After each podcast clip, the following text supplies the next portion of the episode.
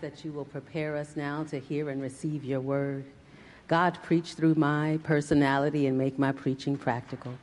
For it's in your name and the name of your powerful Son, Jesus Christ, that we pray. Amen.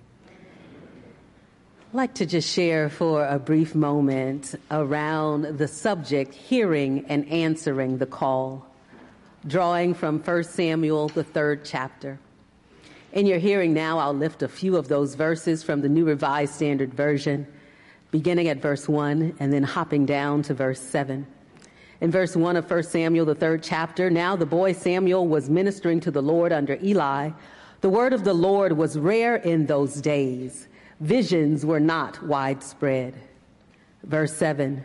Now Samuel did not yet know the Lord, and the word of the Lord had not yet been revealed to him. The Lord called Samuel again, a third time. And he got up and went to Eli and said, Here I am, for you called me. Then Eli perceived that the Lord was calling the boy.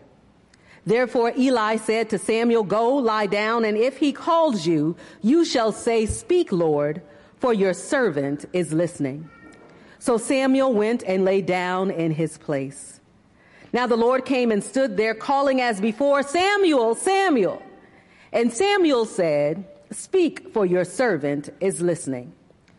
Verse 11, then the Lord said to Samuel, See, I am about to do something in Israel that will make both ears of anyone who hears of it tingle.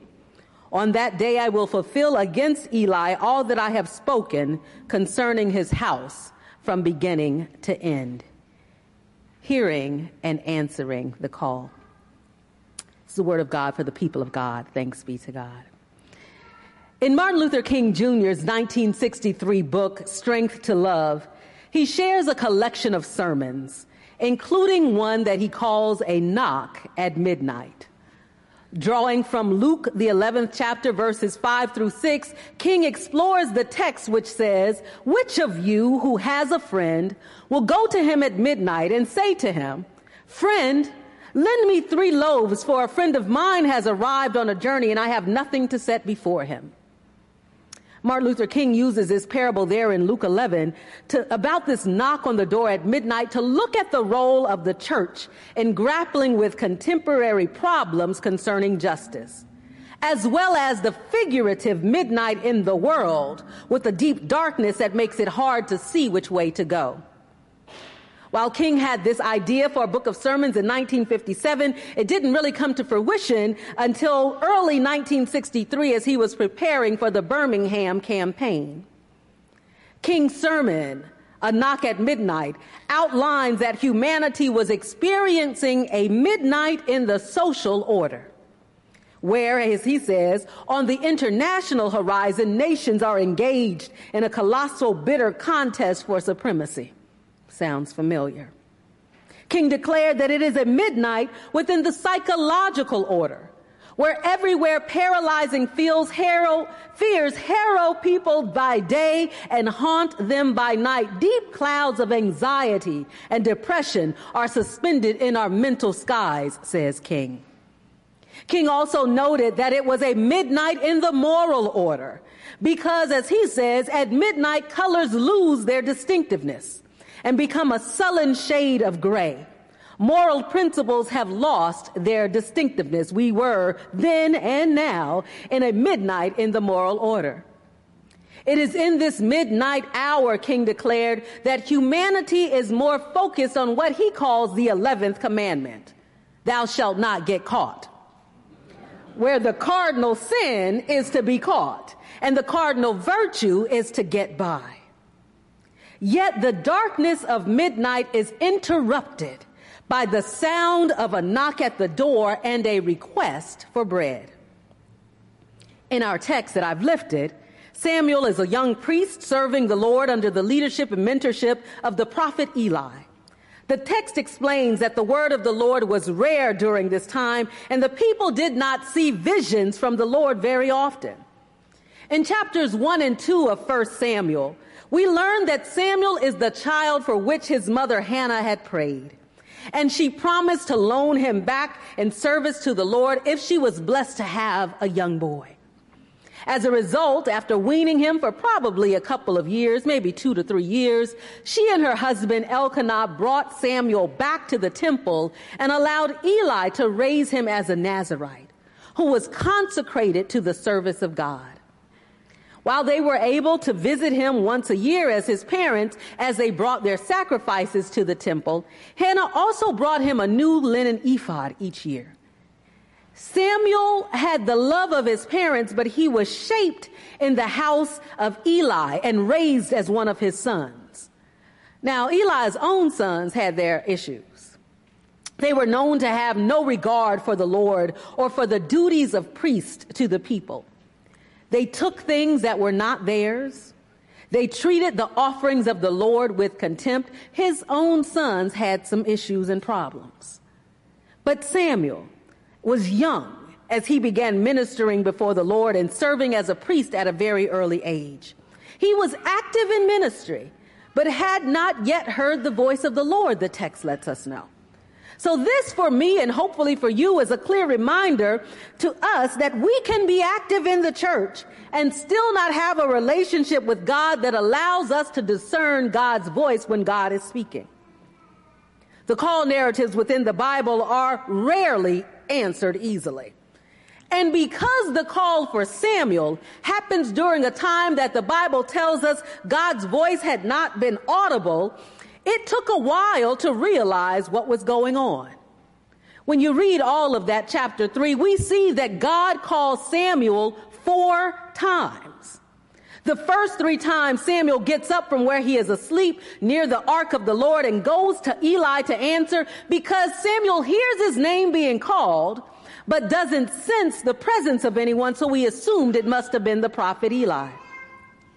Eli's experiences with God as a now older man enabled him to finally realize that it was God who was calling Samuel, but it even took Eli, the prophet, three times to get it. God had been silent. Has God been silent in anybody's life recently? And it took a while to remember and realize the sound of God's voice. And so after the third time that he gets up and goes to Eli in response of hearing the call, Samuel, Samuel, he gets coached by Eli to reply, Speak, Lord, for your servant is listening. So the fourth time, the text says in verse 10, the Lord came and stood there calling as before, Samuel, Samuel. And Samuel finally responded, Speak, for your servant is listening. The text provides a few more details and lets us know that the lamp of God had not gone out yet. And so because the oil would normally run out at dawn, it's assumed that this was likely happening around midnight or a little later. A knock, a call, a cry at midnight. The destruction that the Lord told Eli about earlier in chapter 2 was finally about to become a reality. It was being confirmed in the word that the Lord gave to Samuel. And we need to know that God is going to speak to us first before confirmation is brought or sent through other people. God will let you know what's coming if you are open to hear it and open to perceive it. The Lord says to Samuel in verse 13, For I've told him, referring to Eli, I'm about to punish him and his house forever for the iniquity that he knew, for the wrongdoing that he knew about, because his sons were blaspheming God, and Eli, the man of God, did not restrain them. So this confirmation from God with the prophet Eli is also a way of revealing and confirming that the role of prophet was being, and the mantle of prophet was being handed to Samuel. God will speak to us, tell us what to do, expect us to make a change, and when we don't, God may move on to use somebody else. As Martin Luther King Jr.'s sermon, A Knock at Midnight, it looks at a request of the traveler who goes to his friend and asks for three loaves of bread. He notes that there are many loaves. King says there are many loaves of bread that are the deep longings for people that were during the 1960s. And I would say that many of these same longings, this need for sustenance, this need for bread remain with us today because we've not finished getting up and answering the call and answering the cry. King reminds us to be prepared when the knock comes at the door to share the bread of faith. especially in a world where people have lost faith in God, lost faith in humanity, lost faith in the future. There also remains a need for us to share the bread of hope, where we realize that despite all of our scientific and technological advances that are leading us to places that we've not been able to experience before, there is often a zeal for power associated with these advancements that are leading to imbalance and corruption within our society. And so we must keep hope still at the center despite all of the technology. King also noted that there is a deep longing for the bread of love, where everyone desires to love and to be loved. For when a person feels that they are not loved, they often feel that they don't count. So we need to be able to offer the bread of love in the parable that's there in Luke, we see that the person knocks at the door of a friend, requesting three loaves of bread for the unexpected travelers who have visited him. But his friend gets shut down. And his friend shuts him down and tells him that he can't get up at this late hour because his children are asleep with him. What, what an incredible moment and a missed opportunity to have been able to model for the children that were there with him that love sometimes prompts us up out of our comfort zone to help others in the time of need instead of turning them away. As King looked at the realities of society, he also realized that within the millions of people in America and in other spaces, they were seeking the bread of freedom. And often they found themselves, and this is particularly as King is writing in, in the early 60s, knocking at the doors of white churches, seeking the bread of freedom. But King says, quote, they were greeted by cold indifference or blatant hypocrisy. This was often because even the white religious leaders who had a desire to open the door at midnight and provide the bread were often, King says, often more cautious than courageous and more prone to follow the expedient than the ethical. In the midnight of wars, the knock at the door seeking the bread of peace keeps coming, and it's coming for us today. King was critiquing many of the ways that the church was morally sanctioning war and functioning as a tool of the state because of their silence. King notes that there was also a midnight of economic deprivation where the church was aligning itself to the privileged class and therefore, as people came knocking at the door, they were seeking the bread of economic justice. King's words and critiques were powerful in 1963, and they are eerily recognizable in their resonance today as we face many of these same challenges. As believers in Christ, we are called to be the church to open the doors to those who are seeking the bread of life King reminds the church of its duty in words that I'll share here in a slightly extended form. King says, quote, the church must be reminded that it is not the master or the servant of the state, but rather the conscience of the state. It must be the guide and the critic of the state and never its tool.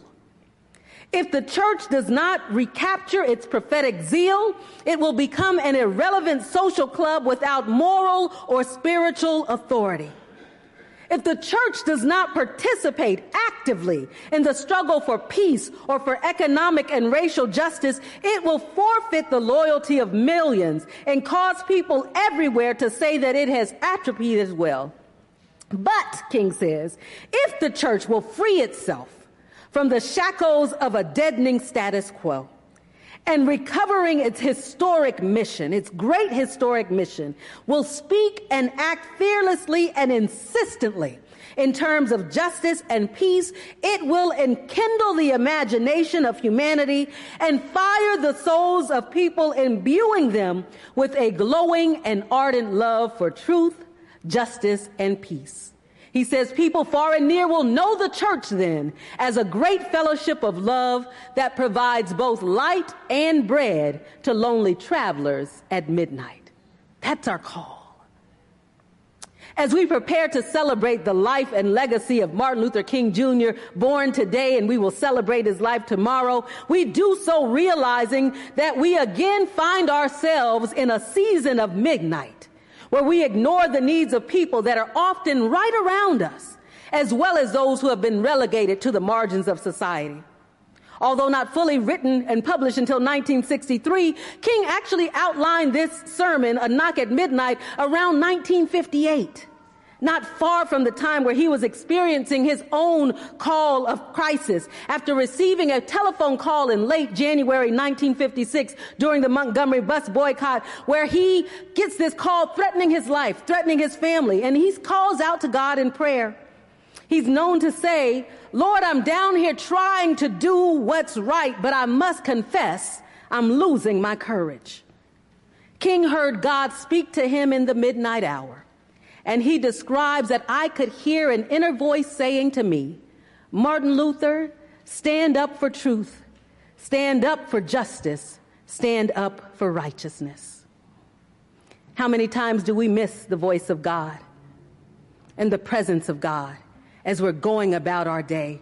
We miss as God is pointing things out to us. We must learn to attune our ears to the voice of God, calling us out of a sleep and telling us to speak truth to those who have been allowing injustice to continue on. But not only must we hear God's call, we must have the courage to answer it fully and act in ways that allow the darkness in our society to be penetrated by God's light. So that may mean speaking to people that you don't really want to talk to because we know that they have some issues, but you need to give them the truth anyway so that God's light can penetrate that darkness. We must speak truth to our local, state, and national leaders that enact policies either directly by supporting them or not by rallying, by not rallying to oppose them. We must speak truth to every area that pulls against the fabric of our society.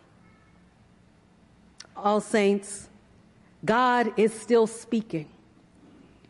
And God is still calling those who will hear the voice of God to do the work of justice rooted in love. Will you answer today? Speak, Lord. We, your servants, are listening. Amen.